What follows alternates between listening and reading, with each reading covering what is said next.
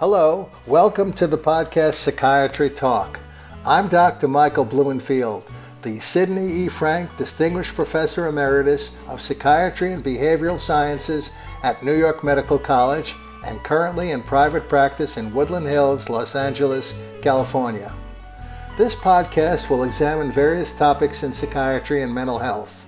This will include new interviews with experts in various areas as well as interviews I've recorded in the past. I will also personally discuss subjects that I've written about in my blog, psychiatrytalk.com, or on new topics. Your comments will always be welcome at mblumenfield at gmail.com. That's M Blumenfield, B L U M E N F I E L D, at gmail.com. And now let's get going with today's podcast. Hello, this is Dr. Michael Blumenfield, and I'm going to discuss two psychiatric topics today, which often have a relationship to today's news cycle.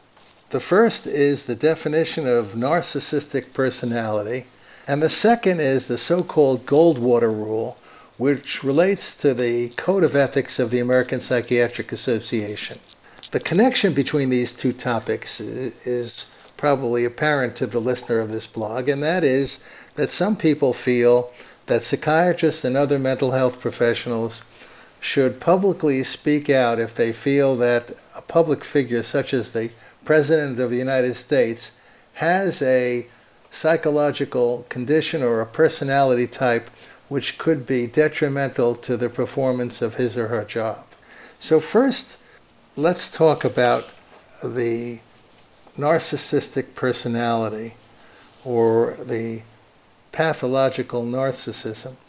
I first became familiar with this condition uh, when I took a class with Otto Kernberg. And I believe it was in the in the 1970s, late 1970s, perhaps early 80s. Dr. Kernberg's description of the pathological narcissistic individual centered around a set of paradoxes. There's a self inflation existing alongside a limitless need for praise, a charming and engaging surface covering a ruthless interior, and a persona of self sufficiency defending against underlying feelings of intense envy.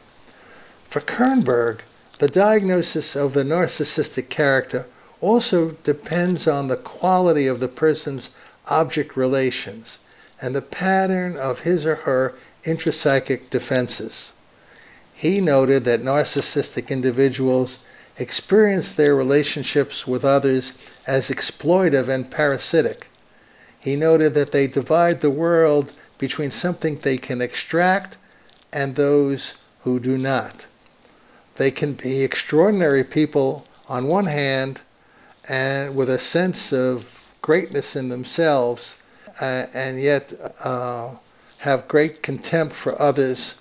And, uh, and he felt that this, this could be very problematic. Kernberg discussed the treatment uh, modality, uh, which involved uh, transference, and that's the relationship that develops between the therapist and the patient, and how that's how his his or her narcissism is acted out in the in the in the uh, in the treatment setting. So that was uh, that was at that time, and then subsequently, uh, the American Psychiatric Association developed its official diagnostic criteria, and I want to go over the official, two, I guess it's 2013 diagnostic criteria for a narcissistic personality disorder. The official definition even has an official number F60.81, formerly 301.81. And that is narcissistic personality disorder is a perversive pattern of grandiosity in fantasy or behavior, a need for admiration and lack of empathy beginning by early adulthood and present in a variety of contexts as indicated by five or more of the following. I'm going to give nine, nine set of criteria, and according to the DSM nomenclature, five of the following nine need to be met in order to be diagnosed as a narcissistic personality disorder. One, has a grandiose sense of self importance. Examples exaggerates achievements and talents, expects to be recognized as superior without commensurate achievements. Two, is preoccupied with fantasies of unlimited success, power, brilliance, beauty, or ideal love. Three, believes that he or she is, quote, special and unique and can only be understood by or should associate with other special or high status people or institutions. Four, requires excessive admiration. Five, has a sense of entitlement. Example, unreasonable expectations of especially favorable treatment or automatic compliance with his or her expectations. Six, is interpersonally exploitive. Example, takes advantage of others to achieve his or her own ends. Seven, lacks empathy, is unwilling to recognize or identify with the feelings and needs of others. 8. Is often envious of others or believes that others are envious of him or her. And 9. Shows arrogant, haughty behaviors or attitudes. And remember that five or more of those nine criteria are necessary in order to diagnose narcissistic personality disorder. All right, now let's let's move on to the second component of today's discussion, and that is the Goldwater rule. Now, in 1964, Barry Goldwater was running for president against the incumbent Lyndon Johnson. A magazine by the name of Fact published an article titled The Unconscious of a Conservative, a special issue on the mind of Barry Goldwater.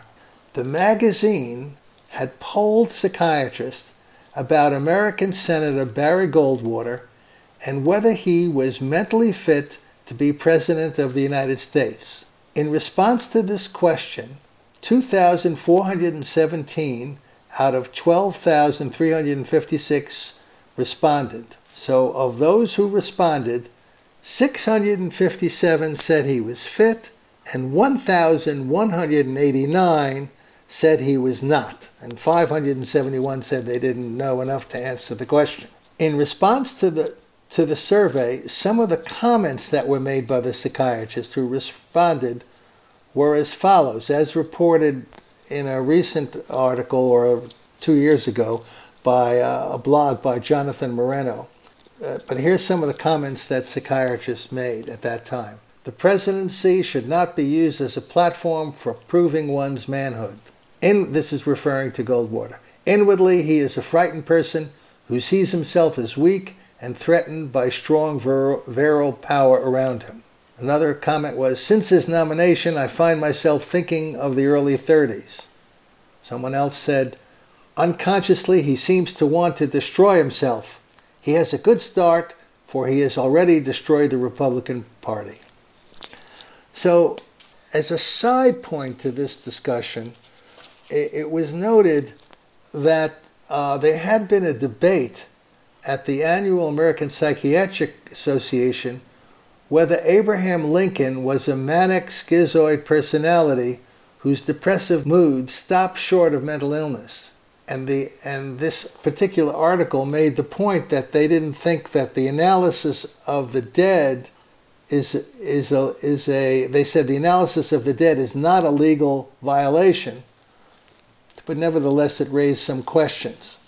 And it, the article also said that to analyze a living person without data is a bad practice, and it makes the, the analyst look foolish if the individual later behaves in a way that was not predicted.